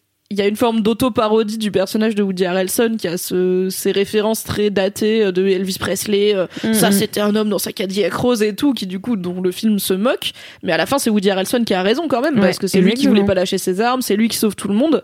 Et en fait, c'est le personnage le plus réac du film, puisque euh, quand, enfin, alors il y a cette scène qui est hilarante en soi, mais il pète littéralement un plomb en apprenant que Ah oui, c'est super drôle. Little Rock, qui est un peu sa fille adoptive, euh, Mm. l'air de rien, sort avec un pacifiste, il pète un câble. Et alors, c'est très marrant parce que Woody Harrelson joue très bien et que le timing est réussi. Mais c'est quand même un film qui nous dit la pire chose qui puisse arriver à ta fille, c'est de sortir avec un mec qui veut pas faire la guerre et qui veut juste, genre, être heureux dans la vie, tu vois, c'est bizarre. Ouais, c'est bizarre. Et puis même, il a ce running gag à chaque fois qu'il trouve des grosses voitures, des gros guns et tout machin. Il dit euh, Thank God for, for uh, rednecks. Donc Oui. merci pour les bouseux. Enfin, merci euh, ouais, d'avoir inventé les euh, d'avoir inventé les Américains en fait euh, du fond de l'Amérique, les vrais quoi. Américains euh, qui ont des guns et des, des des bolides. Mais mais oui, c'est vrai que du coup le film a une portée un peu chelou là-dessus. Après, ça se termine quand même en disant oui, la maison, ce n'est pas la maison que tu habites, c'est la maison avec qui tu es. Vraiment 2009. C'est et puis il y a cette idée de enfin je pense que c'est mon- c'est mon problème avec mon propre cerveau hein, mais je peux pas suspendre ma crédulité à ce point-là et en fait c'est tellement un film qui en a rien à foutre de la survie Oui. et qui en fait en a rien à foutre des zombies il y a très peu de moments où les zombies sont une vraie menace il y a la première fois qu'ils voient le T800 euh, T8000. T8000 oui pardon où euh, ils sont donc ils essayent de prendre le bus là le Ouais. genre de bus de tournée et en fait quand ils voient qu'ils lui tirent dessus et que ça le tue pas il y a quand même un petit moment de flip où ils sont Mm. là ok non ça c'est pas on n'a pas signé pour ces conneries tu vois mais à part ça c'est juste ultra fun pour eux les zombies ils kiffent les tuer t'as le kill de l'année euh, le kill de Ah la ouais, semaine le et kill de l'année, c'est drôle. ou alors ça enfin rien que ça et je sais que c'est mon cerveau qui a des problèmes mais je suis là Comment il sait Jesse Eisenberg Mais qu'il y a bien un mec sûr, en Italie? je suis Il a d'accord. internet Je ne crois pas. Il n'a pas, il n'a pas Google, il n'y a pas Twitter pour faire le kill de l'année. Donc Je suis d'accord. C'est un peu chelou parce que t'as tout ce truc qui est quand même intégré au film où c'est la voix off de Jesse Eisenberg qui te raconte des trucs et tout. Et en fait, ça, c'est impossible qu'il le sache. Donc je suis là. Ouais, oui, bien sûr. Et, et même tout ce truc, on parlait tout à l'heure de l'électricité, donc euh, il justifie certaines choses, mais pas d'autres. Donc, euh, comment Oui, mange, on de- sait pas. Par contre, l'électricité, on sait que c'est parce qu'il pleut et qu'il y en a encore dans les barrages, du coup. Enfin, Je comprends pas pourquoi avoir mis cette réplique. J'ai l'impression que le film, il a un peu le cul entre deux chaises sur est-ce qu'on Ouais. veut s'intéresser au fait qu'il y a des zombies et que ça fait 10 ans qu'il y a des zombies ou pas. Globalement, ils veulent pas s'y intéresser parce que même au début, ils nous présentent différents types de zombies. En fait, il y en a, c'est très peu utile dans le film, tu vois. Il y a le Oui. fameux ninja, le zombie là hyper. euh, mais entre Hyper le Hawking et le. Ninja, il y en a, y a pas Hawking à un moment parce qu'il arrive à monter une échelle et t'as des blagues sur les Homer parce qu'ils sont débiles donc ils sont là ouais les zombies débiles on va les garder quand même dans le Ouais. film. Parce que vraiment Don't shoot! et t'as ouais voilà t'as donc des fois il dit euh, don't shoot va pas gâcher une balle mais d'un autre côté il cache des balles euh, l'intégralité de la vie juste pour Ouais. faire des effets de style enfin c'est juste genre Et juste, décide ou pas est-ce que il y a une phrase où il dit c'est de plus en plus rare de trouver des voitures qui fonctionnent et tout mais en vrai dès qu'ils ont besoin d'une bagnole ils ont une Ils bagnole trouvent Woody. Harrelson il se barre de Babylone il a un pick-up flambant Ouais. neuf je suis là alors qu'en fait, il a trop galéré à trouver le monospace déjà. Enfin, genre. Il y a des trucs ça marche pas et par exemple quand ils vont dans le dans le centre commercial et que bah ils croisent euh, un zombie par-ci par-là et puis que à la place d'aller trouver à manger il va sniffer des, des bougies moi je suis là mais priorité peut-être euh, t'as pas des règles un peu à suivre? Mais cela dit, tu vois, il y a aussi ce. En fait, j'aime bien le fait qu'il aille dans un magasin de bougies. oui et bien sûr mais c'est en fait, drôle vous vous rendez pas compte, mais Zombieland, ça pue la mort Ouais. comme endroit. Et du coup, mon petit self-care, c'est d'avoir des trucs qui sentent bon. Je suis là, bah ça, c'est un truc intéressant de, en fait, apocalypse zombie, je vais prendre des conserves. Dix ans après, ok, j'ai, on va dire que j'ai un système rodé pour la bouffe et tout, puisqu'ils sont encore là, ils sont bien en forme, ils sont Ouais. tu vois, ils ont pas perdu de poids ni rien. Bah en fait, euh, moi ma prio maintenant, c'est de pas sentir la charogne tout le temps. Donc je vais, est-ce que je prends brise des Alpes aujourd'hui, tu vois? Ça, j'étais là, ok, on, on commence à avoir des éléments qui pourraient être intéressants. De, ça fait dix ans qu'on vit dans un monde post-apo, mais en fait le film il s'en fout, il veut juste faire des shenanigans où il faut aller retrouver la gamine qui s'est barrée avec un hippie à la fac et euh, en fait euh, les hippies bah, ils peuvent pas se débrouiller tout seuls donc faut qu'on y aille avec nos armes et tout. Et là Et pareil, euh, toute la toute l'histoire, enfin l'arc narratif autour du mariage, je suis là, mais qui va vous marier? Qui? Enfin, genre- Pour- quoi la question se pose en fait Qu'est-ce qui se passe si vous voulez divorcer? On trouvera pas d'avocat. Oui, mais d'accord, mais trouvez un prêtre d'abord. Enfin, Oh, t'es tradit, Alix. Ah oui, je suis très tradie, moi, faut le savoir. Euh, non, mais- Déconne pas avec le mariage. T'as un mariage entre vraiment, Jésus et toi. genre je trouvais que le, le thème de l'engagement n'avait rien à faire là-dedans parce que ça fait vraiment littéralement 10 ans qu'ils vivent ensemble et qu'ils sont seuls sur Terre. Enfin, à la base quand même, dans Bienvenue à Zombieland, ils sont un peu seuls sur Terre. C'est dur de trouver quelqu'un qui n'est pas infecté. Mhm. Alors que là, bah, ils tombent sur des gens pas infectés tout le temps. En plus, des gens qui savent pas se défendre, quoi. Bah Donc- oui, parce que Berkeley, il a une guitare, Ouais. Madison, elle a un pepper spray, et bah tous les gens à Babylone, en fait, comment ils sont arrivés là? Ils ont construit Comment ça, ils ont ils ont construit pas d'armes, euh, comment le mec Berkeley il sait qu'il y a ça qui existe et il sait Oui. où c'est, enfin... Et en plus, c'est des connards qui font des feux d'artifice tous les jours, donc en fait, allô, c'est les zombies, tu vois, mais pas, mais pas un panneau qui dit à table là où t'habites, quoi. Donc, mais bon, c'est pas un film qui est fait pour être cohérent, mais il est, je trouve, il est vraiment un tout petit peu trop incohérent pour pas qu'il y ait Ouais, des ça. moments où je, me, où je sorte un peu du film en me disant, quand même. euh, En fait, il est pas, un il- stretch, quoi. Il a vraiment le, il est pas assez absurde pour moi. Enfin, vraiment, il manque d'absurdité. S'il avait été encore plus absurde, bah en fait, peut-être euh, je serais rentré dedans et je serais là, oui, bah ok, enfin pourquoi pas. Enfin, mais Oui, c'est là où pour moi c'est difficile. Enfin, je, je pense que j'ai jamais vu de comédie de zombies qui arrive au niveau de Shaun of the Dead d'Edgar Wright parce que pour le coup c'est le niveau d'absurde et euh, hy- hyper bien maîtrisé et euh, donc c'est un film britannique avec Simon Pegg et Nick Frost qui est un duo euh, d'acteurs comiques qui joue beaucoup pour euh, Edgar Wright. Et euh, bah, c'est le moment où les zombies l'épidémie commence. Et en fait les deux héros sont tellement semi-stone semi-dépressifs qu'ils se rendent pas compte. Ils croient que c'est leur voisin t'as aussi tout ce truc de bah, en Angleterre les gens tirent un peu la gueule ils se parlent pas dans la rue et tout. Du coup bah pendant un petit moment ils se rendent pas compte que c'est des zombies. Et t'as plein de trucs comme ça. Et Shaun of the Dead c'est une c'est vraiment je pense tout le monde est d'accord pour dire que c'est la meilleure comédie de zombies du monde et c'est là où Bienvenue à Zombieland et Retour à Zombieland n'arrivent pas tout à fait à choisir dans quel camp ils Mhm. sont quoi est-ce qu'on est un film d'action? Est-ce qu'on est un film sur la famille et les romances et les relations humaines au final? Mhm. euh, avec euh, des éléments comiques Est-ce qu'on est un film de zombies? Mais du coup, il faut parler un peu du fait qu'il y a quand même des Des zombies. et que, bah, psychologiquement, ça devrait être dur pour tout le monde, tu vois. Mais eux, ils sont là, non, ça va tranquille. Est-ce qu'on est un film de survie? Est-ce qu'on est un film absurde? Mais du coup, il l'est pas assez. Ouais. Donc, euh, c'est oui, c'est un petit peu. Mais je pense qu'il est pas plus le cul entre deux chaises que le premier, qui avait déjà ce côté. euh, bah, c'est une comédie d'action avec des zombies, mais en Oui, soi, oui, euh, les zombies n'ont pas beaucoup d'intérêt scénaristique, quoi. Et toi, est-ce que t'as un film de zombies préféré? Bah alors, je pense que mon film de zombies sérieux préféré, euh, c'est 28 jours plus tard. Mhm. Euh, donc j'en avais parlé dans Laisse-moi kiffer. C'est un film de Danny Boyle avec Killian Murphy de Peaky Blinders, tu connais? I love it. Et euh, bon, pareil, c'est les. En fait, déjà, il y a un, un trope, donc un, un- une figure de style des œuvres de zombies que j'aime bien. C'est le héros qui se réveille après tout le monde parce qu'il était généralement dans le coma. C'est comme ça que commence Walking Dead. C'est comme ça que commence 28 jours plus tard. Donc il se réveille, il est à l'hôpital, il est tout seul. Il s'est pas fait attaquer puisqu'il il est pas sur le radar des zombies tant qu'il est dans le coma. Et il doit du coup comprendre qu'il y a eu des zombies. Et en fait, généralement, il arrive dans une ville qui est déjà un peu dévastée. Donc c'est pas, euh, ça court dans tous les sens. Mais bah, naturellement, quand il va voir des humains, il va aller les voir parce qu'il sait pas que c'est des zombies. Il a pas eu l'info. Et du coup, ça fait hyper peur. Et dans 28 jours plus tard, les zombies sont désinfectés, qui courent ultra vite et qui font grave bader. C'est en Angleterre, donc tout le monde n'a pas des flingues, qui est quelque chose que je trouve intéressant quand, Mhm. parce que c'est à peu près les mêmes règles. Il me semble, il faut les tuer. Il me semble qu'il y a toujours le côté, il faut viser la tête. Ils sont pas faciles à tuer. Euh, mais t'as pas de flingue euh, dans, à tous les coins de rue comme t'en as dans Zombieland Oui, par oui, exemple. Et euh, bah, Kylian Murphy est d'une délicatesse folle euh, dans ce film. Et c'est un, c'est un film avec pas beaucoup de dialogue. C'est vraiment, ils rencontrent des gens, des survivants, et ils essayent de trouver. Donc c'est quand même les débuts de, de l'invasion. Et ils essayent de trouver. euh, ah, moi j'ai entendu dire que là-bas c'est un endroit protégé, il y a l'armée et tout. Donc bah vas-y, on va essayer d'y aller. Mais est-ce qu'on peut faire confiance aux humains? Est-ce que finalement c'est pas plus dur de faire confiance aux survivants qu'aux zombies? C'est tout un truc où où est le vrai danger et tout.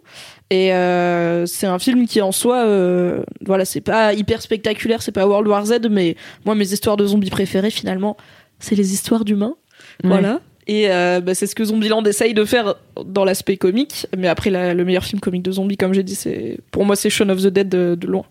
C'est quoi tes kiffs de zombies, toi? Bah écoute, moi j'ai l'impression que film de zombies, bah soit c'est une critique donc de l'humain qui est qui, De la société. enfin de la société de ceux qui restent en fait.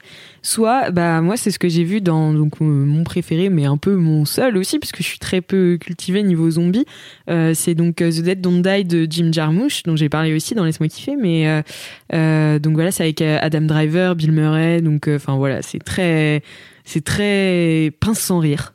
Voilà, c'est moi j'ai C'est beaucoup pas le même humour que dans Zombieland, Non, c'est pas du tout le même humour. C'est plus auteur, c'est plus, euh, c'est très méta comme cinéma. Enfin voilà. Mais du coup, la critique, elle est pas faite sur les ceux qui restent en vie, parce qu'en fait, ceux qui restent en vie, ils savent euh, dans le film qu'ils sont dans un film de zombies.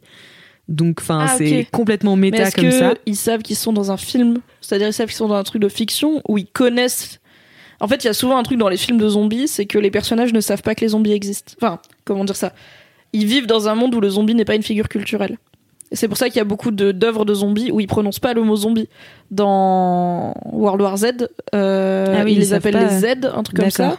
Dans Walking Dead, ils ont pas de, ils ont pas. En fait, ils vivent dans un monde où il n'y a pas des films de zombies tout le temps, où il n'y a pas eu cette figure du zombie, même euh, historiquement euh, dans la Mhm. culture haïtienne et tout.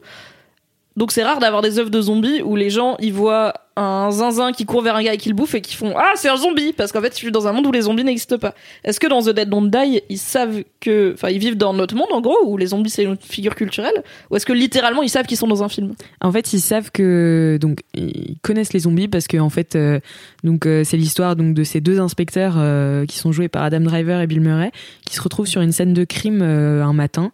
Alors qu'il se passe jamais rien dans leur petit village paumé au milieu de l'Amérique. Et, euh, et donc euh, voilà, ils voient ça, ils font mais qu'est-ce que ça peut être? Ça peut être un animal. Puis il fait non mais c'est sûrement un zombie. Et puis ils font bah bah oui sûrement. Et enfin voilà. Ok d'accord.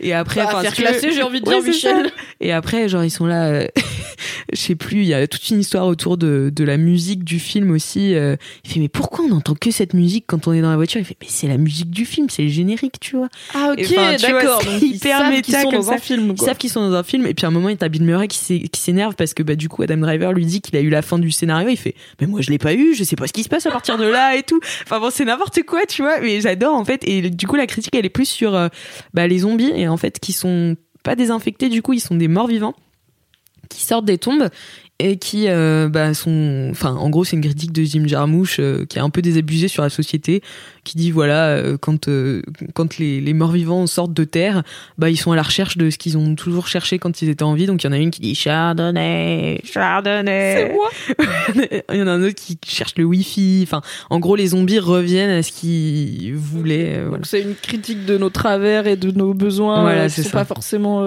les trucs sur lesquels on devrait se concentrer. quoi. voilà bah après ça fait un peu vieux con de sa part bon Il est plutôt jeune, hein, Jim Jarmusch. Ouais, euh, voilà. final. Mais bon, je trouve que ce film, pour le coup, est assez rigolo et euh, quand même reste un film de zombies qui fait. Enfin, moi, j'ai bien sursauté. Je, je sursaute facilement, mais euh, j'ai bien sursauté. C'était euh, des, des grosses scènes. euh, où bah tu penses c'est fini quoi genre euh. et il y a vraiment enfin vraiment les personnages sont hyper bien j'adore les dialogues comme ça t'as aussi euh, euh, comment elle s'appelle putain euh, mais tu sais cette actrice euh, androgyne là euh, qui fait Tilda Swinton. Tilda Swinton, voilà. Ma Il y a femme, Tilda mon mari, je Swinton. ne sais pas, ma personne. Il y a Tilda Swinton aussi dans le film, qui en fait est envoyée par les aliens et tout. Enfin, c'est n'importe quoi, mais il y a de tout et de. Enfin, il y a plein d'inspirations à d'autres films. Enfin, voilà, je vous laisserai euh, lire, bah, du coup, la critique que j'en ai fait sur Mademoiselle ou euh, aller voir le film, euh, tout simplement, parce que maintenant, donc c'était, il était en ouverture au Festival de Cannes cette année. Donc voilà, c'était assez marrant de voir ça en fait, euh, parce que le film de zombie, bah ça se fait un peu vieux quoi. Enfin, c'est plus trop la mode, j'ai l'impression. Oui, la mode est passée. Alors, on en a beaucoup, beaucoup, beaucoup bouffé pendant quand même bien une bonne grosse décennie, je pense. Quand Bienvenue à Zombieland est sorti, c'était le pic. euh, Enfin, c'était le début du pic, je pense, euh, culturel. Là, on est, voilà, le pic est passé. Il y a toujours des œuvres de zombies. Je pense que c'est rare qu'il y ait une année sans œuvres de zombies. Euh, alors, il y a notamment Walking Dead qui n'est toujours Oui. pas fini, qui continue. la, la BD est finie, mais la série euh, continue. T'as souvent euh, la figure de zombie dans les jeux vidéo. Et t'as voilà, t'as généralement un ou deux films de zombies qui sortent, mais c'est beaucoup moins par rapport à il y a quelques années. Et euh, bah, j'y ai pensé au tout début de Zombieland en fait, où euh, donc le tout début c'est la présentation des nouveaux types de zombies, Mm. avec à chaque fois un random qui se fait attaquer par ce type de zombie. Et en fait, je me suis rendu compte que j'étais resensibilisée au gore, qu'il y a eu une période où j'ai regardé tellement de films de zombies que ça m'avait désensibilisée aux scènes gore. Ah ouais. Et en fait, j'étais pas bien devant le tout début de Zombieland parce que j'étais là, putain, ça fait longtemps que j'ai pas vu des trucs dégueulasses comme ça en fait. J'ai vu, tu vois, des films depuis avec des trucs durs qui se passent, euh, visuels et tout. Mais dans les films de zombies, il y a une, il y a souvent une esthétique du gore où vraiment t'as des gros plans sur des têtes qui se font écrabouiller, des trucs comme ça. Et parfois c'est fait pour, euh, bah pour choquer comme dans Walking Dead où c'est des personnages auxquels tu tiens qui ont des morts atroces et tout. Là dans Zombieland c'est plutôt fait pour le fun c'est le côté euh, grand guignol. Oui, oui. mais en fait euh, ouais alors en plus on l'a vu à 10h du mat euh, j'avais pas bu de café et tout tu sais. À 10h du mat euh, la tête qui se fait éclater comme une pastèque en mode Auberine Martel j'étais là ouais c'est tôt quand même. Moi, j'ai en trop fait, aimé j'ai le- oublié que j'ai oublié qu'il y a eu une période où je m'infligeais entre guillemets ce genre de visuel. Alors c'est dans le film ça allait, tu vois, j'ai pas mal vécu le film. Mais ouais, la scène d'ouverture comme elle est assez gore et que je me suis rappelé qu'en fait ça fait longtemps que j'avais pas vu de gore, j'étais là ah ouais, c'est quand même, il y a eu toute une période de ma vie où je regardais des gens euh, subir des traitements horribles euh, à la, à aux mains de zombies euh, qui voulaient leur bouffer les tripes et où c'était normal dans mon quotidien. Bah, Bah ça allait plus, voilà.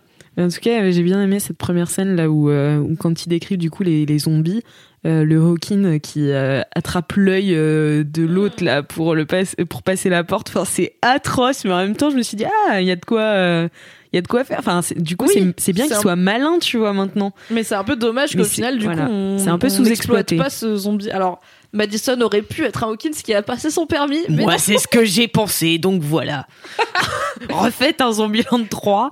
avec des zombies. Mais au bout d'un moment, si tu fais des zombies qui peuvent conduire, faire à manger, payer leurs impôts et tout, c'est juste des gens, tu vois. Eh bien oui. Des gens qui mangent des gens, peut-être, qui élèvent des gens. Et là, on part dans une critique méta Zombieland 2029. Ça va être ultra gênant. On sera là, non, arrêtez. Woody Harrelson sera un scientifique fou, tu sais, de 70 ans, qui peut élever des gens pour les manger. Horrible. Mais en tout cas, bah voilà, ça fait quand même deux films euh, de zombies cette année. euh, si j'en oublie pas, euh, il y a Dead Don't Die et euh, Retour à Zombieland. Oui, bah il doit y en avoir d'autres, hein, mais c'est moins des grosses productions en fait, Voilà. c'est moins des trucs attendus. Donc je suis curieuse de voir comment Retour à Zombieland va s'en sortir au box-office. Mm. Euh, je pense que c'est euh, un bon moment pour le sortir en fait. C'est, il sort la veille d'Halloween. Il y a un vrai côté, euh, bah pas réac, mais voilà euh, capsule temporelle euh, qui peut Mm, être mm. sympa.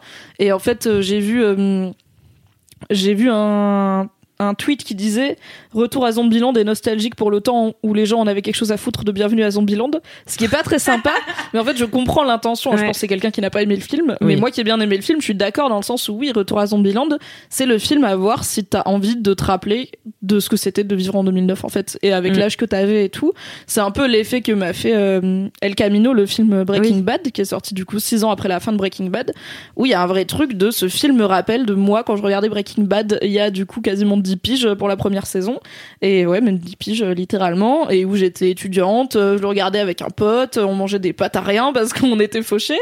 Et du coup bah ça me replonge dans cette période. Et Retour à Zombieland fait exactement pareil. Ça me replonge à la période où euh, il y avait des zombies partout où j'avais euh, j'avais une robe avec un zombie avec un nœud dans les cheveux dessus. Euh, j'allais j'habitais à Lyon j'allais à l'Institut Lumière voir des nuits de cinéma zombie et tout. Ah j'étais vraiment à fond dans le enfin à fond.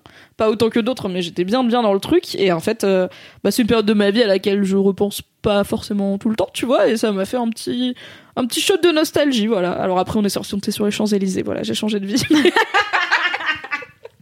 Mais je pense que ça peut avoir ce côté cool. Après si vous êtes euh, si vous attendez à voilà un film qui euh, a de la modernité au niveau de ses messages au niveau de ses personnages si vous trouvez que le premier était déjà un peu beauf peut-être que le deuxième n'est pas pour vous voilà. parce que c'est more of the same mais comme The Same ça marchait déjà bien il y a 10 Ouais. ans bah en fait ça marche pareil euh, faut juste pas attendre euh, que le film ait grandi quoi parce que c'est la même chose mais ça marche enfin en vrai on a passé Ouais. un bon moment tu Ah ouais, ouais, ouais, moi j'ai bien, bien, bien rigolé et franchement, ouais, je me suis éclaté ces deux jours de full zombie, ça m'a. Et je suis très contente que Bill Murray soit de retour dans Ah Retour à oui, Zombieland, bah oui, parce qu'on va en parler dans les spoilers. Ah là là On y est, Franchement, on est en full spoiler, on peut le dire. Bill Murray, meilleur personnage du 1, peut-être meilleur personnage du 2 Mais- aussi, quoi. je pense. Ah oui, restez jusqu'à la fin du générique, du coup. Car Oui. euh, il, y a une, il y a une scène post-générique. Mm. Et euh, bah, j'étais. En fait, c'est vraiment le truc, c'est genre. Tu sais quoi, c'est pas nécessaire, mais c'est sympa. C'est Déjà de faire sympa, ce film, ouais. c'est pas nécessaire, mais c'est sympa. De remettre Bill Murray dedans, c'est nécessaire, sympa. mais c'est sympa, c'est cool. Le film, il est fini, il se tient, il y a aucun, aucun besoin de remettre Bill Murray, mais juste ils savent que tout le monde le veut et que tout le monde veut le voir. Et du coup, t'as littéralement Jesse Eisenberg qui dit Bon, je sais que vous voulez voir Bill Murray, donc on va mettre Bill Murray. Je suis là, yes, c'est ça que je veux. C'est vraiment genre, tu sais, au McDo, Mais quand oui. ils disent genre euh, frites coca, t'es là, oui, c'est frites coca, c'est la base. Donne-moi les plaisirs simples de la vie. Ouais, j'ai trop trop kiffé revoir Bill Murray, surtout qu'il se fout de sa gueule. euh, donc il fait la promo de Garfield 3 euh, le jour de, de, bah, de la première contamination en fait. C'est peut-être même sa promo qui déclenche les Ouais. zombies, puisque c'est quand le. Le journaliste essaye de l'imiter, euh, recracher une boule de poil, ce qui est long comme scène, que euh, bah il se transforme. Alors il y a aucun lien de cause à effet. Ce film n'essaye jamais d'expliquer quoi que ce soit de toute façon. Mais du coup, le patient zéro, c'est un journaliste qui a interviewé Bill Murray. Et ça, je pense que c'est une blague. On parlait un peu en sortant du film du fait qu'il y a certaines blagues qui sont peut-être très américaines, notamment Mm. l'obsession du personnage de Woody Harrelson pour Elvis Presley. Il Ouais. parle de Graceland et tout, mais tu mets un long, tu mets un moment à connecter ça à Elvis dans le film. Mm. Et en fait, si tu sais pas c'est quoi Graceland, bah t'as pas la rêve d'une bonne partie de l'intro où il parle de Graceland beaucoup et où il dit moi je vais aller là-bas et tout. Bon bah il faut savoir que Graceland c'est la maison d'Elvis Presley. Et euh, là c'est un peu pareil. Je suis pas sûre que tout le monde sache que Garfield c'est le film que Bill Murray regrette le plus d'avoir fait dans sa Bah vie. oui. Et Bah, après, il le dit dans le c'est- 1 aussi. Oui, voilà, c'est que c'est le seul truc qu'il regarde dans sa vie, c'est Garfield, et du coup le fait que ce soit en fais- faisant la promo de Garfield et qui que l'épidémie arrive et qu'après il tabasse des zombies avec des trucs publicitaires de Garfield et tout. Je pense que même pour Bill Murray, c'était cathartique dans un sens de Ouais. faire cette scène. Et c'est trop marrant de lui donner une scène où juste il a une chaise pliante et il déboîte des zombies en sifflotant quoi. J'ai j'ai un peu envie de voir ce spin-off, tu vois, de voir Bill Murray. euh, Ah ouais. entre euh, jour 1 et comment il finit dans sa maison où il le trouve dans Bienvenue à son- Il fait semblant d'être un zombie. Et ça c'est pareil, il y a une meuf qui dit euh, bah c'est c'est qui c'est il y a un personnage dans Retour à Zombieland qui dit euh, ah il paraît que Bill Murray il a été buté par quelqu'un Oui, en fait, il se faisait passer pour un zombie et tout et je suis là Comment mais vous savent avez le monde dans votre truc qu'est-ce qui vous avez les infos Non mais attends, c'est carrément devenu un mot. Il le dit. Oui. euh, Ah oui, tu l'as murrayed. bon bah. quand vous avez des mèmes vous avez de l'argot vous êtes combien vous êtes combien vous avez vous avez un Snapchat ça, je sais pas. Donc bon, voilà, c'est pas un film à aller voir pour la cohérence, mais pour le fun, franchement, un Ouais. samedi soir, un grand popcorn, deux trois potes, euh, voilà, qui aiment bien les comédies euh, américaines, bah let's go. Moi, je pense que c'est un bon truc. Et euh, c'est le voilà, le souvenir d'une époque révolue finalement, de notre Et- jeunesse envolée. Et peut-être tant mieux. en tout cas, on vous conseille d'aller voir euh, ce film qui sort aujourd'hui au cinéma. Tout à fait. Si vous avez aimé le 1, il y a pas de raison que vous aimiez pas le 2. Si vous avez jamais vu le 1, bah faites comme Alix, euh, enchaînez les deux. Enchaînez les et deux. euh, ça peut être un bon double feature euh, pour ce mois d'octobre, Voilà. novembre. Voilà.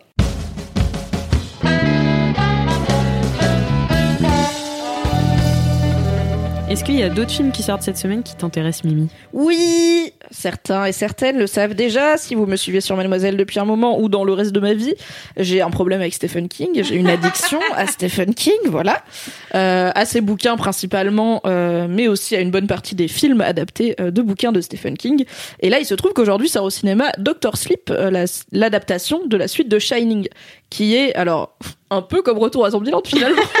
Les films que personne ne comparera jamais. C'est une suite longtemps après, Oui. puisque Stephen King a écrit la suite de Shining très longtemps après. euh, il est sorti Shining dans les années 80. et euh, la suite est sortie il y a 5 ans, je pense. Il y a 4 ou 5 ans. Donc euh, le livre lui-même a été écrit euh, des décennies après le premier et euh, bah, le film est adapté du coup des décennies après l'adaptation de Stanley Kubrick. Rappelons que l'adaptation de Stanley Kubrick est un bon film, mais pas une très bonne adaptation puisqu'elle n'est pas très fidèle au bouquin. Ce n'est pas Stanley Kubrick qui adapte la suite de Shining puisqu'il est décédé malheureusement. C'est Mike Flanagan qui est notamment le créateur de The Haunting of Hill House, une série d'horreur Netflix qui avait été que je n'ai pas vu car je suis une flippette mais qui apparemment est très bien et dont la saison 2 arrive bientôt et il a déjà adapté Stephen King puisque en fait il y a Netflix qui adapte euh, pas mal de romans courts de Stephen King en téléfilm d'une heure vingt, une heure et demie ces temps-ci. Le dernier qui est sorti c'était euh, dans les dans les hautes herbes qui est adapté d'un roman que Stephen King a publié avec son fils. Et Mike Flanagan avait adapté un- une nouvelle de Stephen King qui s'appelle Jessie. En anglais, s'appelle Gerald's Game. Et c'est un huis clos sur une meuf. En fait, elle fait, euh, elle est dans une cabane dans la, fin, dans une cabane, dans un chalet dans la forêt avec son amant. Et ils font du BDSM. Donc son amant l'attache au lit. Il a une crise cardiaque et il meurt. Et elle est menottée au lit. Et il faut du coup, elle est toute seule. Et tout le film et tout le livre, c'est dans sa tête et comment est-ce qu'elle va s'en sortir et tout. Et euh, l'adaptation était grave cool. Enfin, franchement, je l'ai vu, j'étais tendue, j'étais pas bien. Et l'actrice porte très bien le film. Et donc, c'est Mike Flanagan qui, pour le coup, a un casting un peu plus euh, connu et prestige, puisque c'est Ewan McGregor qui Quand joue même. le rôle principal de Dr. Sleep. Et donc, il joue Danny Torrance, le petit euh, de Shining. Red Rum, tout ça, qui a grandi. Euh, spoiler pour Shining, voilà, Danny ne meurt pas à la fin. Et, euh, qui est euh, qui apprend à qui a appris du coup à développer son shining, donc son don de prémonition, télékinésie, on sait pas trop, mais c'est un genre d'hypersensorialité et bah, qui se retrouve aux prises avec différents éléments qui voilà, c'est un peu c'est dans notre monde, mais il y a du surnaturel, il y a du fantastique. J'avais été une des rares personnes, je crois, à bien aimer la suite de Shining. Il y avait pas mal de fans qui étaient déçus. Moi, j'ai pas d'affect particulier avec Shining, le livre, euh, même si je l'aime bien, mais c'est pas mon préf. Donc la suite, j'avais trouvé ça bien. Et euh, bah, j'ai hâte de voir euh, Doctor Sleep et je suis très intriguée de voir Ewan McGregor dans ce rôle parce que je l'aurais jamais vu là-dedans en fait. Je sais pas pourquoi, mais pour moi il collait pas du tout au perso, mais apparemment les premiers retours sont cool. Donc voilà, il y a Doctor Sleep au cinéma, donc j'avais probablement aller voir Doctor Sleep au cinéma car Stephen King mon gars, je suis obligée contractuellement dans ma vie. Qu'est-ce que tu vas aller voir toi? Eh ben, écoute, euh, moi, j'arrive pas à me décider entre deux films pour ce week-end. Euh, c'est des films qui sont qui sortent pas aujourd'hui, qui sont déjà à l'affiche depuis une semaine, mais malheureusement, j'ai pas encore eu le temps d'aller voir. Euh, Il y en a un qui s'appelle Hors Norme euh, de Eric Toledano et Olivier Nakache, qui sont euh, deux réalisateurs français que j'aime bien en général, qui font des bonnes comédies françaises, enfin des bons films français, parce que c'est pas forcément toujours des comédies, ce sont euh, des comédies dramatiques en gros. C'est ceux qui avaient fait euh, Intouchable? Ah bah oui. Euh, Oui. Voilà, Bonne comédie. ils ont fait aussi le sens de la fête, euh, voilà, ils avaient fait Samba, et donc euh, en général c'est plutôt une valeur sûre. Et dans ce film-là, donc il y a Vincent Cassel et Reda Kateb qui sont deux acteurs. C'est mes passions les deux là. Dans le métro, il y a les pubs du film où du coup c'est des affiches côte à côte, Ouais. une avec Vincent Cassel et une c'est le contre-champ et Reda Kateb. Je suis là, quel casting de dingue. C'est génial. Donc euh, donc voilà, et c'est sur euh, donc euh, ils sont tous les deux, ils encadrent des jeunes autistes qui sont en situation de difficulté et ils les aident à s'intégrer en fait à trouver des métiers etc et en fait on- les pouvoirs publics si j'ai bien compris leur mettent un peu des bâtons dans les roues donc voilà donc c'est une histoire assez drôle sans sur un sujet sérieux. Donc c'est un peu leur spécialité Mhm. de dédramatiser mais tout en restant euh, enfin tout en pointant du doigt le fait que c'est sérieux. Et, euh, et c'est vrai que en général tu t'arrives plus je pense à changer les personnalités quand euh, bah tu rigoles plutôt que quand tu pleures quoi. Enfin je sais pas je trouve que ça ça amène plus de monde à le voir donc euh, Oui, tu t'y vas pas en te disant oh, Ouais, ça va voilà. être le seum et tout. Enfin, là, en fait, ce que- film, tu peux le pitcher de plein de façons différentes et il y en a qui sont vraiment déprimantes en mode bah ils encadrent des jeunes autistes, ils sont C'est défavorisés, ils sont pas intégrés, ils ont pas de subvention de l'État. T'es là, ok, la bonne soirée ciné, la bonne ambiance. Mais en fait, le fait que ce soit Toledano et Nakash et que apparemment le film est très feel good, Mm. bah ça peut driver plus de gens qui se disent non seulement je vais passer un bon moment au cinéma, mais en plus ça va me sensibiliser à un sujet que je connais pas forcément, tu vois. Et il me semble que Fab l'a vu et qu'il a dit que c'était très bien. ouais Et je crois que c'est inspiré d'une histoire vraie. c'est possible c'est un euh, peu leur spécialité aussi Oui, oui, oui. Mais euh, voilà, donc je les aime beaucoup tous les deux et donc j'ai très envie d'aller les voir ce week-end et j'hésite entre ça et un film complètement déprimant de Ken Loach euh, qui s'appelle Ah, Ken Loach. qui Oui, s'appelle Sorry We Missed You et donc euh, Ken Loach euh, qui fait bah toujours le même cinéma social depuis euh, 60 ans. Je sais pas. Oui, c'est ça. C'est est un si mec vieux. qui est spécialisé dans euh, faire du cinéma sur les couches défavorisées du Royaume-Uni. Voilà, c'est la classe euh, modeste euh, moins. Voilà, donc Voilà. euh, en général ces films tournent autour de ça et euh, c'est toujours des films très bien réalisés parce que bah c'est un grand cinéaste et par contre pour le coup c'est vraiment la dep mais euh, mais c'est toujours d'abord Sorry We Missed You, qui en plus, je crois, c'est sur l'ubérisation. Ouais. Donc les gens qui ont des petits boulots à la Uber, mais qui du coup sont hyper précaires. Mm. Et peut-être fait d'abord celui-là et après. En norme, après, comme ça, tu peut-être vois, je sortirai avec le cœur rond et je finirai avec Modern Love et comme ça c'est bon. Oui, fais- voilà, t'as ton dimanche. Tu fais ça dans l'ordre, hein. tu rates pas l'ordre, Je c'est pas l'ordre. Au pire, tu te remates, bienvenue à Zombieland.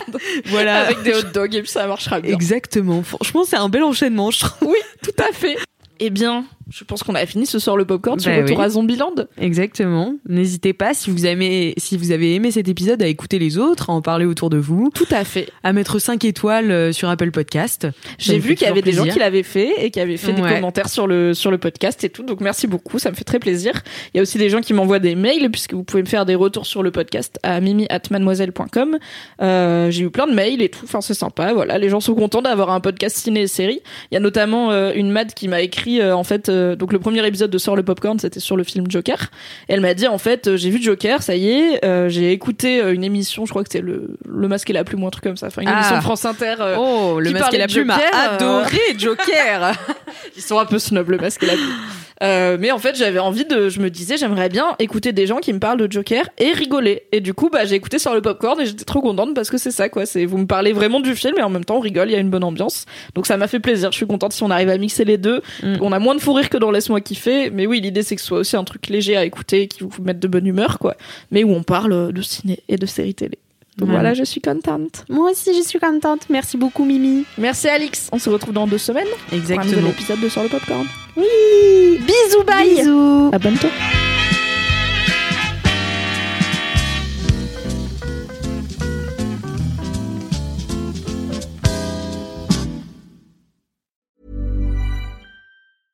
Want flexibility? Take yoga. Want flexibility with your health insurance? Check out United Healthcare Insurance Plans. Underwritten by Golden Rule Insurance Company, they offer flexible, budget friendly medical, dental, and vision coverage that may be right for you. More at uh1.com.